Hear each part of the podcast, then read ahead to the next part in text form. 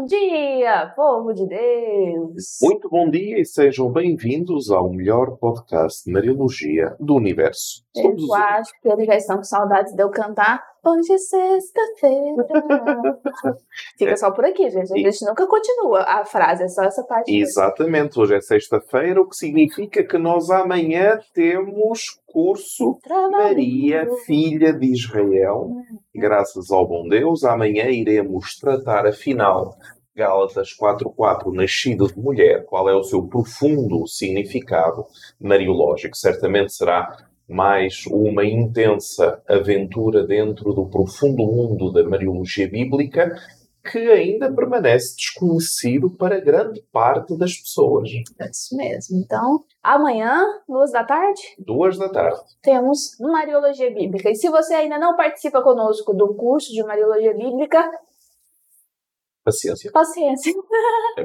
Vai ter que esperar a nossa próxima turma. E antes de nós iniciarmos o nosso podcast, só queremos dar mais uma, uma relembrada, caso você não tenha participado do podcast de ontem.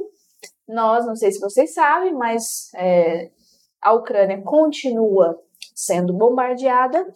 Né? A guerra continua, infelizmente, e a cidade do nosso padre, né, o padre Volodymyr, foi, enfim, bombardeada, né? Ainda não havia sido, então eles é, estavam como que um, um local de, de auxílio, né, de ajuda às pessoas que estavam de passagem. Então eles podiam ajudar as pessoas que estavam saindo para os outros países, né, e tudo. Agora eles já estão sem energia, sem luz, né? E mais do que nunca nós precisamos ajudá-los. Então, se você puder ajudar, um, no caso, a paróquia né, do Padre Volodymyr em Ternópio, você pode ajudar através do Pix, onde você vai colocar sua intenção de missa. Então, você vai ou colocar aqui no QR Code que está na tela. Você que está aí no Instagram, nós vamos mandar o link para você acessar. E aqui também no chat do YouTube nós vamos colocar o link da Live Pix, onde você pode colocar o seu nome, colocar sua intenção de missa, porque todos os dias, mesmo na guerra, o Padre Volodymyr celebrou as nossas intenções. Então, cada dia é uma intenção. Então, a partir de um real, você pode ajudar aqueles que sofrem lá do outro lado. Lembrando que nós pagamos em recebemos em, em Pix e pagamos em euro, é. né? Então, quem puder, seja generoso, né? Porque tudo que a gente recebe, nós temos que transformar é, hoje mais ou menos em 5,5, 5,6 que está o euro, né? Então, quem puder, ao menos um euro, né? Ao invés de um real, ao menos um euro para nós podermos enviar. Hoje nós já vamos enviar alguns euros para eles, né? E agora é, fica aí a oportunidade nossa, de vocês e nossa, né, de auxiliar de alguma forma a Ucrânia que sofre.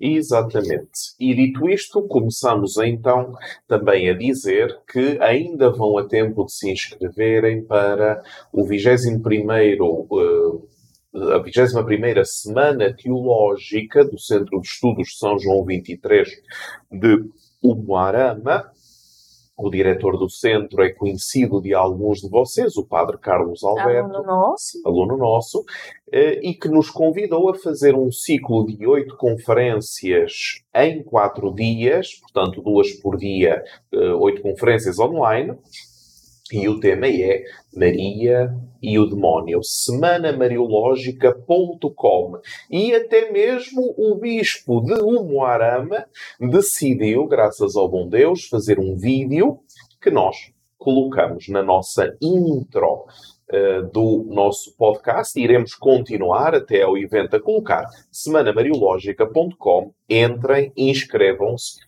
custa 30 reais. 30 reais por oito conferências. 30 reais por oito conferências. Vale a pena? Está caro? Hum. Não.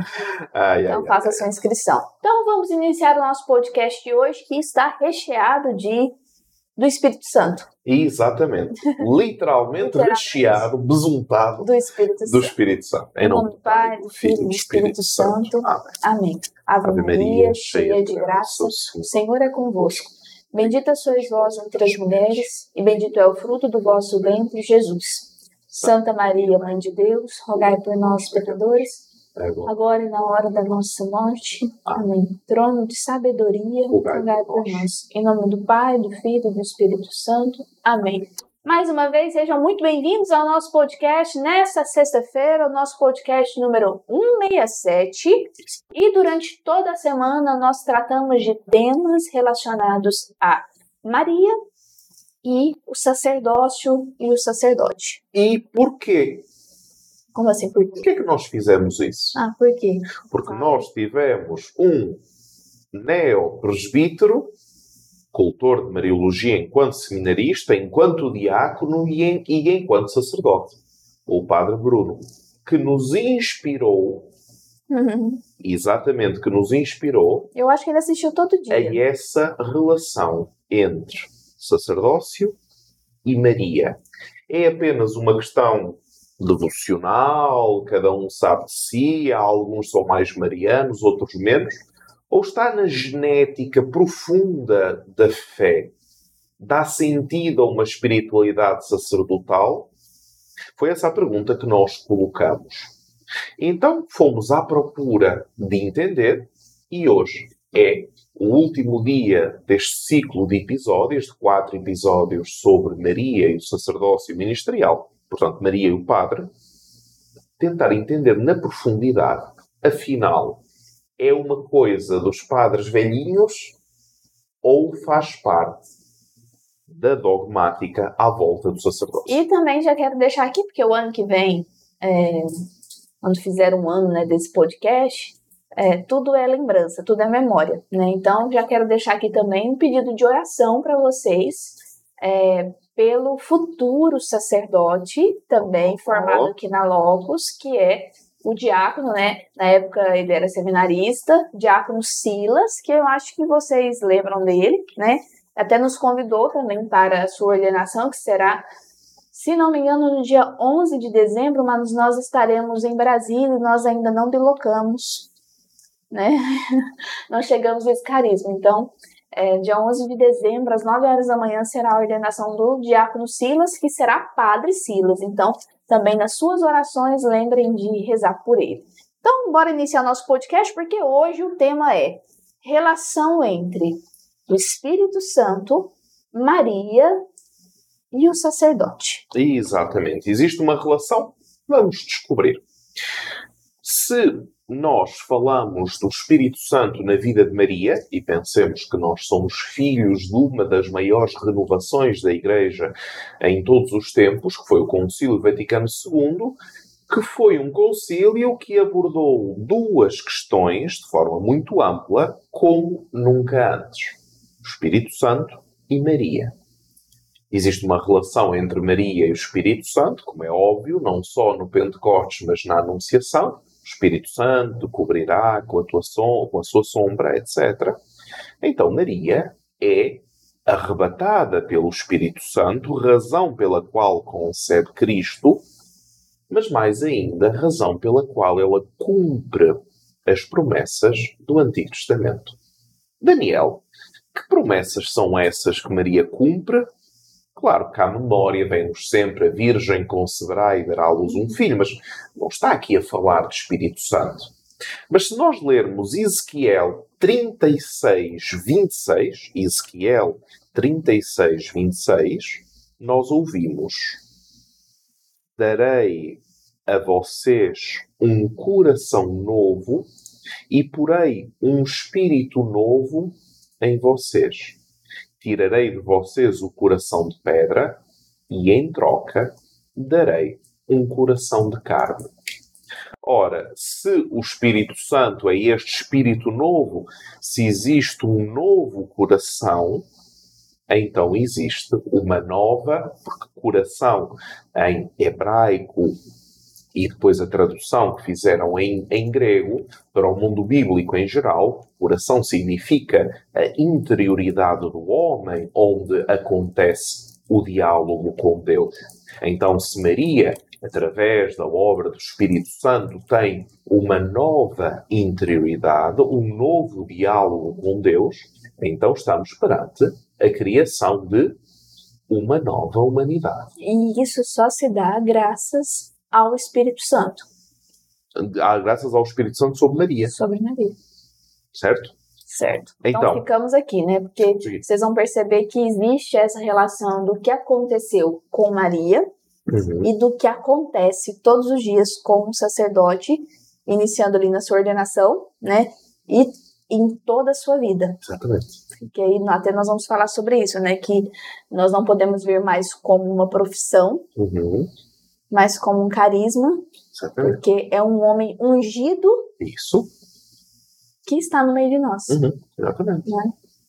Exatamente. E essa, essa unção advém do mesmo espírito da nova criação, da nova humanidade e da nova unção. Porque Messias, em hebraico, Meshiá, em hebraico, significa ungido. A palavra Christos, que deu origem à palavra Cristo, significa ungido. Então dizer Jesus Messias ou Jesus Cristo é a mesma história. Por acaso não chamava Henrique Cristo? Não é? Deixa eu só te perguntar uma coisa que não ah. tem muito a ver com o sacerdote ministerial. Uhum. Ou tem, não sei. Não tem muito. É, quando a gente fala da questão do Espírito Santo em Maria, então que, que a faz uma nova criatura, de maneira retroativa, na né, Imaculada é. Conceição, né? E dá para ela também um novo coração, como uhum. vai falar aqui é, Ezequiel, né? Ok. E, por exemplo, no Crisma, quando nós recebemos ali o Espírito Santo novamente. Certo. É, ali, o mesmo Espírito que repousou sobre Maria também repousa sobre o fiel. Todas as ações da, da história da salvação são realizadas no mesmo Espírito Santo. Porque não é quantidade aqui e agora que é um problema para isso, resolver. Isso, É isso o problema Nossa que eu falo. Senhora, é um problema para resolver grande. Porque a pessoa foi batizada. Olha a polêmica. A pessoa foi batizada. E aí agora por que o crisma? Isso. Eu já recebi o Espírito Santo. Exatamente, porque nós continuamos a imaginar, mas é fruto de séculos em que não fomos capazes de avançar, eh, nós continuamos a imaginar o Espírito Santo como uma determinada quantidade de benefício de Deus que é dado e que transforma de uma vez para sempre a pessoa. É a visão estática da vida da graça. O problema é que o Espírito Santo é dinâmico, razão pela qual Jesus diz: o Espírito Santo sopra onde quer, não sabeis de onde vem, nem para onde vai, ele só para onde quer. Então, se nós temos esta constatação dinâmica do Espírito Santo, afirmada pelo próprio Jesus Cristo, então o Espírito Santo é pessoa, pessoa não é quantidade, pessoa não é coisa, pessoa é relação. Aprendam a soletrar esta palavra. Relação. O espírito não é um pozinho, né? Não, pim, que... não é o pozinho mágico. É? Relação. Então, nós relacionamos-nos com pessoas. O Espírito Santo é pessoa, e se nós nos relacionamos com pessoas, existe uma relação de Maria com este Espírito novo que nos dá um coração novo. Existe esta unção que acontece nos cristãos, na filiação adotiva dos cristãos, porque existe a ação do Espírito Santo.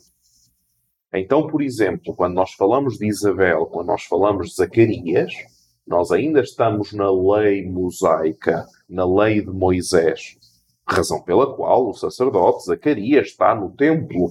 Ora, se ele está no templo, ele está a fazer o quê? Está a prestar o culto ao Deus de Moisés. Mas depois temos Maria imediatamente a seguir, dentro do quarto, não no templo, onde Deus a encontra através do anjo e encarna.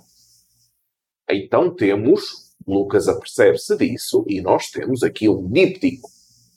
O casal estéril, parece Abraão e Sara, o templo, que é a lei de Moisés, a incredulidade de Zacarias E depois temos a mulher sozinha, numa casa, com o Espírito Santo, concebe Deus. O sacerdote, a leiga, a estéril, a virgem.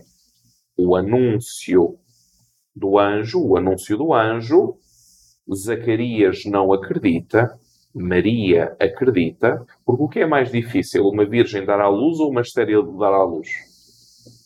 Nós conhecemos casos de pessoas que foram declaradas estéreis que deram à luz. A virgem não tem como. A virgem não tem como. Eles recebem o profeta João Batista, a Maria recebe Deus. Então nós temos aqui um quadro comparativo muito forte que normalmente passa desapercebido. Então, com Isabel, com Zacarias, termina a lei de Moisés e com João Batista como o último profeta do Antigo Testamento. Ele mesmo diz que eu vos batizo na água, mas virá aquele que vos batizará no Espírito, Santo, e no fogo. Maria recebe o Espírito Santo, relaciona-se com este Espírito novo instaura uma nova humanidade porque encontrou graça diante de Deus. Graça vem de. A palavra graça é a tradução da palavra grega caris. Então, Caire que caritomené. O que caritomené, nome da nossa revista, o que caritomené significa encontrar graça diante de Deus. Ser objeto do favor de Deus, ser objeto da graça de Deus, ser objeto da preferência de Deus para que se instaure uma relação, um diálogo entre Maria e o Espírito Santo. E perante a dureza do coração de Israel, nós temos o coração de carne, o coração novo, o coração que acolhe. Okay. E tudo isto acontece no Espírito Santo, Maria antecipa o Pentecostes, os apóstolos, etc. Tudo acontece no Espírito Santo, mas nós temos aqui outra questão, que é a questão do sacerdócio. Daniel, tudo isto é muito bonito, mas o que é que vamos fazer em relação ao sacerdócio? Pensem comigo. O sacerdócio é uma ponte entre duas coisas: instituição, carisma. Pela imposição das mãos, o sacerdócio recebe o Espírito. Sim. Onde é que isso está? 1 Timóteo 4,14, e cito: Não negligencias o carisma que está em ti e que te foi dado por profecia quando a Assembleia dos Anciãos te impôs as mãos.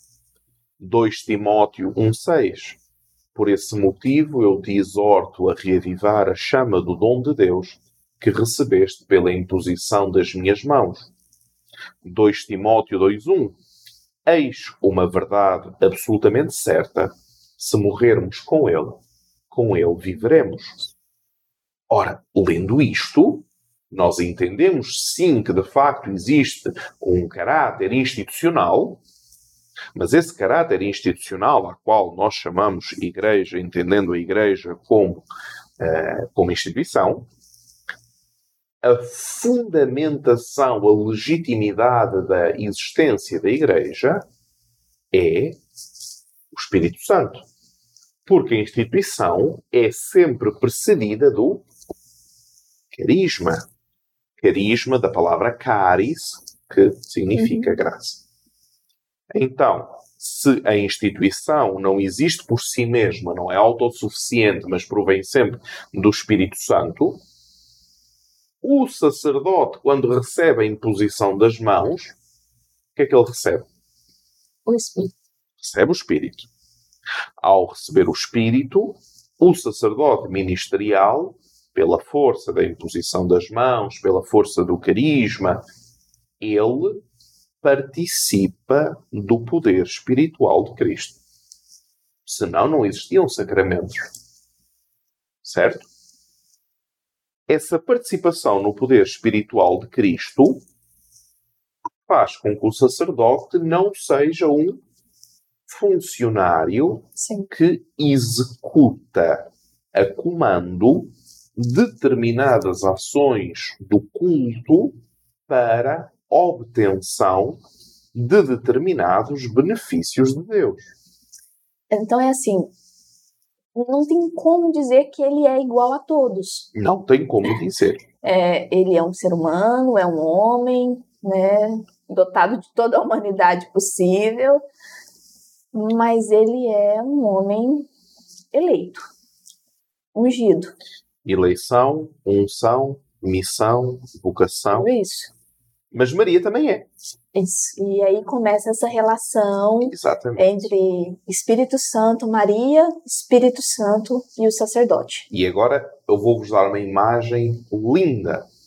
Imaginem que o sacerdote é uma nave, uma nau, uma caravela. Uhum, Como aquelas caravelas portuguesas que trouxeram a fé para as terras de Santa Cruz. é isso mesmo. O Espírito Santo é o sopro da vela. E essa nau está no oceano do mundo. Se vocês colocarem um barco no oceano, ele move-se. Move-se. Por correntes. É. Move-se. Sem direção, né? Sem direção. Pode ir para a costa, porque o mar tendencialmente empurra as coisas que estão a, a boiar em direção à costa, não é? Uhum. Mas não vai em nenhuma direção. E se tiver vento nas velas, vai em todas as direções até contra a maré. Até contra as correntes. Certo? Agora, imaginem um sacerdócio sem o sopro do Espírito Santo. Não dá. Sabendo que a vocação, missão de Maria é aquela da sua maternidade segundo o Espírito, termo técnico, maternidade pneumática, pneuma significa espírito em grego, então a maternidade segundo o Espírito de Maria corresponde ao ministério sacerdotal segundo o Espírito. Então vamos lá. Maternidade pneumática. Olha, é um novo termo para vocês utilizarem aí nas catequeses, palestras, formações e homilias. Amém. Conversas entre amigos. Exatamente. Maternidade pneumática. Então, pneuma que vem do espírito, né? Então, Pneuma é uma maternidade no espírito. Maternidade no Espírito. Que é porque é possível ser mãe nossa, no caso. Ou seja, a maternidade de Maria advém do Espírito e Certo? toda a obra materna de Maria é no Espírito. Inclusive nós. Exatamente. Maternidade divina e maternidade eclesial E essa maternidade pneumática, é a maternidade espiritual. ela vem do momento da cruz? Ou ela já é dada desde sempre? Já é pergunta. dada, exatamente. Quando eu digo ma- ma- maternidade pneumática, significa maternidade que advém do espírito. Uma. Tem duas maternidades. Maternidade divina, Uhum, ok. maternidade espiritual ou eclesial ou na ordem da graça, que é a maternidade pascal. Mas ambas estas maternidades são pneumáticas porque toda a ação da obra de salvação de Cristo na Terra existe resultante da ação do Espírito Então Santo. são três, não são duas. Maternidade divina, ok? É uma maternidade A divina, maternidade pascal, que é a espiritual, por exemplo, que tem vários nomes. ok? A maternidade pascal chama-se maternidade espiritual, maternidade eclesial, maternidade na ordem da graça. São três nomes para dizer a mesma maternidade nossa, dos Que é a filhos maternidade adotivos. universal. Que é a maternidade universal, que é o outro quarto Outro nome. Aham. Exatamente, tem vários nomes. Só que tudo isso é possível devido à maternidade pneumática, por isso que então é desde sempre. Tudo isso é possível porque essa maternidade vem do Espírito, do Espírito Santo. Santo. É obra nela do Espírito Santo. E o impacto que essa maternidade tem ao longo dos séculos advém pela presença do Espírito Santo. E então, o sacerdote, O sacerdote é um sacerdócio pneumático. Porque a imposição das mãos, por isso também, pai, por isso, é a palavra padre. podemos pensar É. nisso. né? Na questão da paternidade paternidade mesmo. espiritual. dos- isso, da paternidade nossa, né? Dos Sim, filhos sim, sim, da igreja. Sim.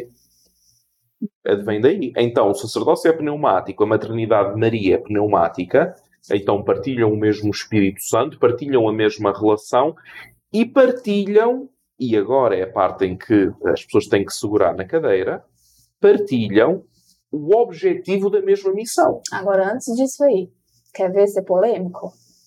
Prepara a polêmica, prepara a censura.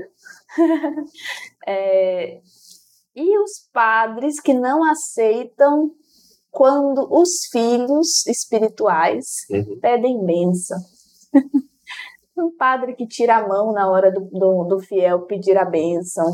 Porque assim, pede a bênção por quê? Porque te coloca, coloca o padre como um pai. Uhum. Um pai espiritual, né? Então pede a bênção. Depois de toda essa semana que nós estamos vendo, né, essa questão do sacerdote, Maria, serviço, espiritualidade, hoje a questão do Espírito Santo, nós percebemos que primeiro, o padre ele é um homem eleito, ungido, missionário, pai, uhum. tudo isso no espírito, ok? Que ele não está acima na questão de reverendo, uhum. mas também não se mistura principalmente na questão dos vícios, ele sim tem um destaque, né? Serviço. Como servo, esse é servo de todos, como Cristo também, Isso. né? Só que nisso tudo a gente começa a, a enxergar é, muitos sacerdotes, sem julgamento mesmo, né? Mas é, discutindo isso, é, não querendo essa vida. Uhum. Porque quando a gente pede uma bênção, por exemplo, a um padre, e ele nega aquela bênção, eu já vi muito no sentido assim, ele nega por quê? Porque eu sou igual a você, minha filha. Eu sou irmão, eu não sou acima. Então tem muito essa. Querem sair do. do um erro aí, né? Tem, tem um erro formativo. Eles querem sair do reverendo. Sim mas de forma muito brusca, né? Porque não conseguem reconhecer que o sacerdócio provém do Espírito Santo. Eu diria que se a formação pneumatológica do sacerdote não for completamente esclarecida, surge uma deformação cristã que é típica de formação da sociabilização moral da figura de Jesus. Ou seja, Jesus é um defensor dos direitos humanos, eu, como sacerdote, sou um defensor dos direitos humanos, vamos ser todos bonzinhos, filantrópicos uns para com os outros, e termina tá aí a missão da Igreja no mundo. Então, o problema de não conhecer o Espírito Santo, não conhece o sacerdócio pneumático, não reconhece que quando o sacerdote não está ligado à origem do seu sacerdócio, que é o Espírito Santo, então a benção adquire um caráter, seja para aquele que abençoa, seja para aquele que é abençoado, não de uma modalidade de vivência, de reconhecimento de Deus na história, mas um pozinho de perlim-pim-pim. Então, como eu não conheço de onde advém a benção, eu não abençoo, porque eu não reconheço, ou não fui educado a reconhecer, que no meu sacerdócio ministerial está ali uma participação do poder espiritual de Cristo. Palavra técnica, exousia. Não é do meu poder, do poder espiritual de Cristo. E nós vemos muito isso nas orações de libertação e no ritual do exorcismo. Uhum. Não é? Tem até um comentário aqui da Rose, ela está dizendo aqui no Instagram: é, pode ser que não se sintam dignos, ou então que a porta estreita os assusta. Então, quando se colocam como simplesmente humanos, entram numa certa zona de conforto. É verdade, porque não sentir-se dignos é não reconhecer que tem ministerialmente, carismaticamente, uma participação no poder espiritual de Cristo. De forma estável. É sacramento. A ordenação, pertencer ao grau da ordem, é sacramento. Até vos vou contar aqui a história de um conhecido nosso que foi ordenado diácono e tem bastante hum, tem bastante uh, trabalho no, na questão da oração cura e libertação.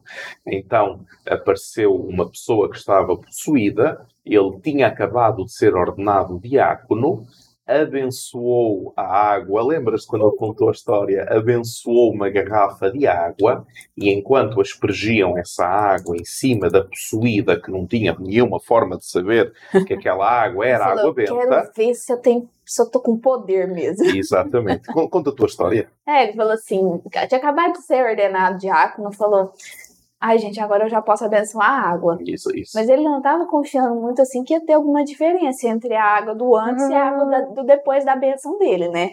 Então começou a ter uma possessão diabólica, né? Uma suposta possessão diabólica na comunidade dele. Ele falou: agora eu vou tirar a prova dos, isso, dos nove. vou ver se realmente tá valendo de alguma coisa essa benção minha, se tem alguma coisa. Não vou contar para ninguém. Então ele foi e, e abençoou a água, né? Não contou nada que era dele, nem nada. Então o pessoal até estava achando que era de algum padre, alguma coisa assim. E ele tacou, ele falou, taquei água benta na, na pessoa. E o, o demônio lá esperneou, gritou, falou que não, não sei o quê. Ainda falou, né, que estava vendo Nossa Senhora atrás dele e tudo. Ele falou, não, então Tô, tô com poder. Manda fogo, meu senhor, não é? Manda fogo, meu senhor. Então isto diz-nos que não depende da consciência do sacerdote, depende do carisma estável sacramental da participação no poder espiritual de Cristo. Ora, Maria participa do poder espiritual de Cristo e o diga a comunidade apostólica quando, depois do horrendo tempo da paixão do Senhor, estavam escondidos numa casa com medo, mas a única coisa que eles sabiam fazer era estar à volta de Maria, a serem unânimes na oração, porque Cristo havia-lhes dito para irem para a sala do cenáculo e esperar o auxiliador que viria. E veio o Espírito Santo a terceira pessoa da Trindade.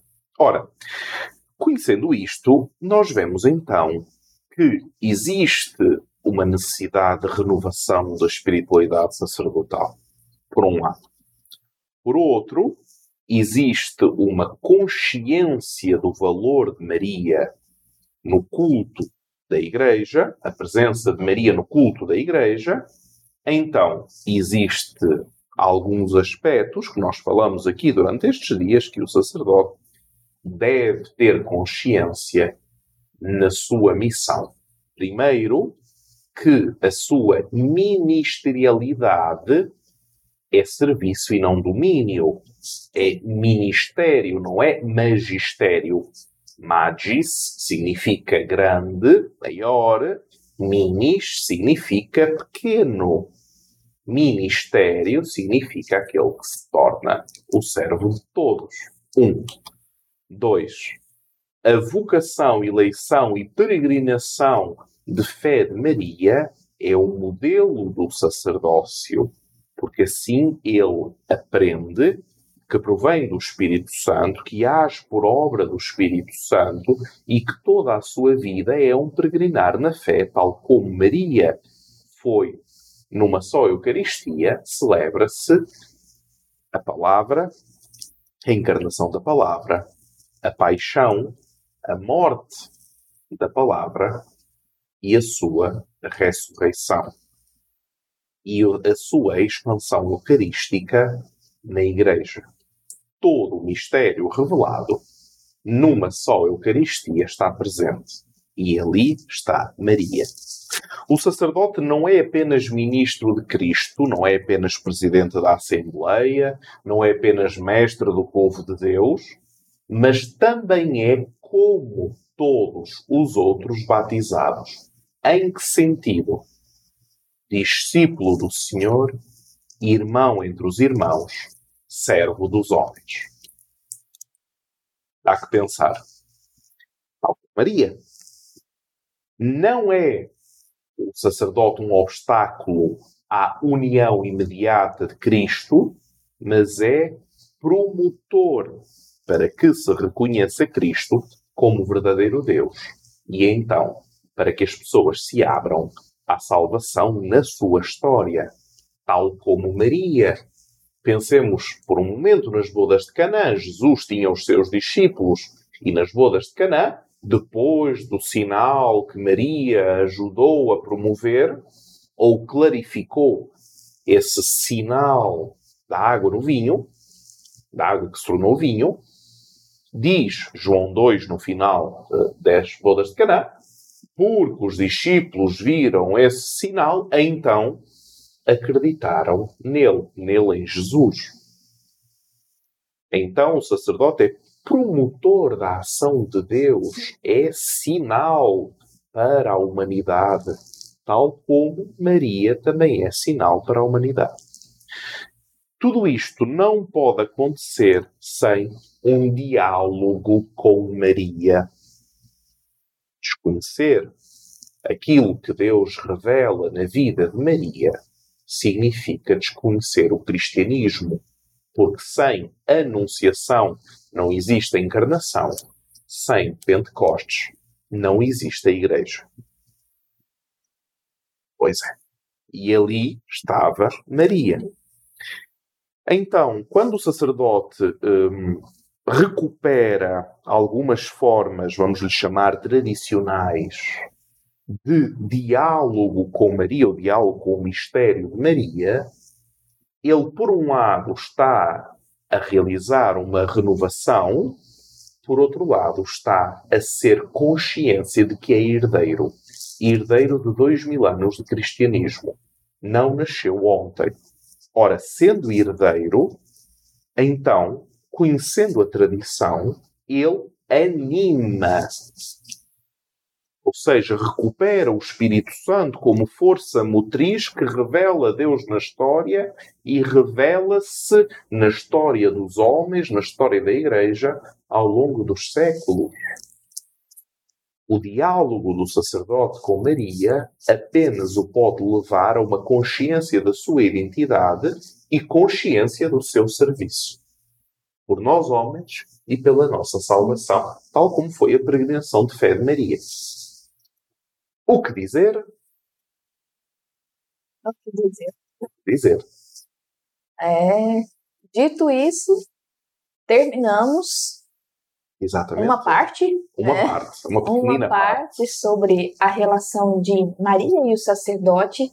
Eu acho que hoje nós cons conseguimos compreender, pelo menos um pouco, né, de que realmente a vida de Maria é, a eleição de Maria, a vocação de Maria tem tudo a ver com a eleição e com a vocação do sacerdote. Não é só uma questão devocional, Isso. né? O padre ou que o padre reza ou que o padre tem devoção à Nossa Senhora está muito além disso. Muito né? além. Então, mesmo que ele não tenha devoção, tem alguma coisa errada nisso, mas Isso. mesmo que ele não tenha devoção, toda a vida ministerial dele está ligada à vida também de Maria.